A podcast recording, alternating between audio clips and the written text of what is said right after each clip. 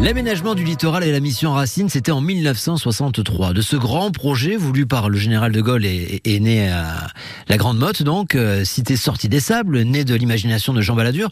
Alors que la ville entame des travaux de transformation de son port et bientôt la création de nouveaux logements, on revient sur cette incroyable aventure avec l'architecte Elodie Nouriga, enseignante à l'école d'architecture de Montpellier. Même encore aujourd'hui, c'est très très étrange d'ailleurs encore aujourd'hui quand on va à la Grande Motte, c'est presque retour vers le futur.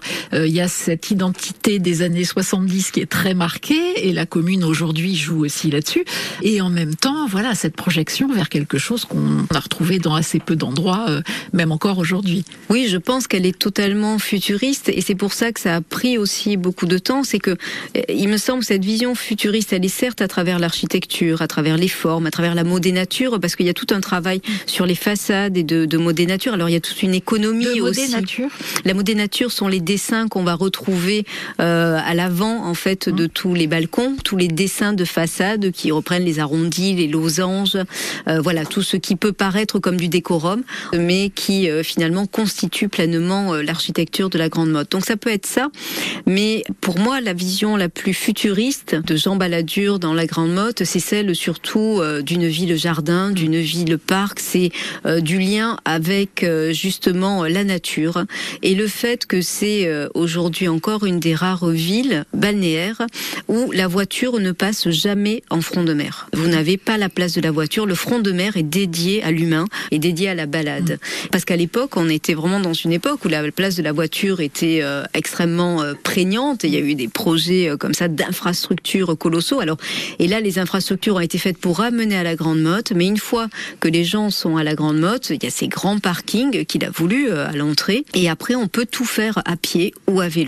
Et ça aujourd'hui, c'est la ville dont on rêve aujourd'hui en fait. Oui. Sauf qu'elle existe et effectivement elle est là-bas.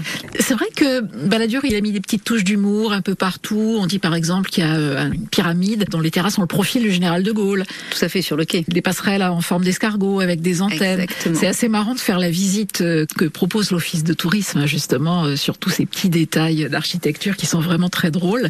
Euh, la Grande Pyramide, elle arrive en 73, hein, donc un petit peu après les, les autres euh, Il a dessiné le mobilier urbain aussi. On était vraiment dans un concept Global. global. Il y a mis un soin euh, absolu jusqu'à effectivement le mobilier urbain qui a été dessiné et notamment les fameux S qui sont à la fois des assises mais qui sont un moyen de limiter euh, les places de stationnement, le passage entre l'espace public euh, piéton et l'espace euh, du véhicule. Donc tout a été dessiné, les luminaires aussi, tous les lampadaires publics, les luminaires urbains. Et d'ailleurs c'est intéressant parce que déjà à l'époque, les premiers luminaires en tous les cas faits à la Grande Motte ont été faits avec des entreprises locales.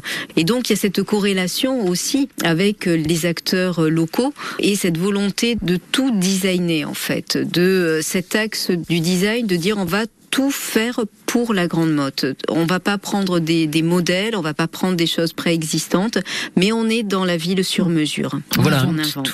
Un petit extrait de l'émission que vous pourrez donc euh, écouter en intégralité, ce sera dimanche entre 10h et 11h sur France Bleu Héros. Ça s'appelle Parlez-moi d'ici. Et les petits extraits, ils sont disponibles sur notre site internet. Vous pouvez les réécouter euh, quand vous voulez hein, dans la semaine.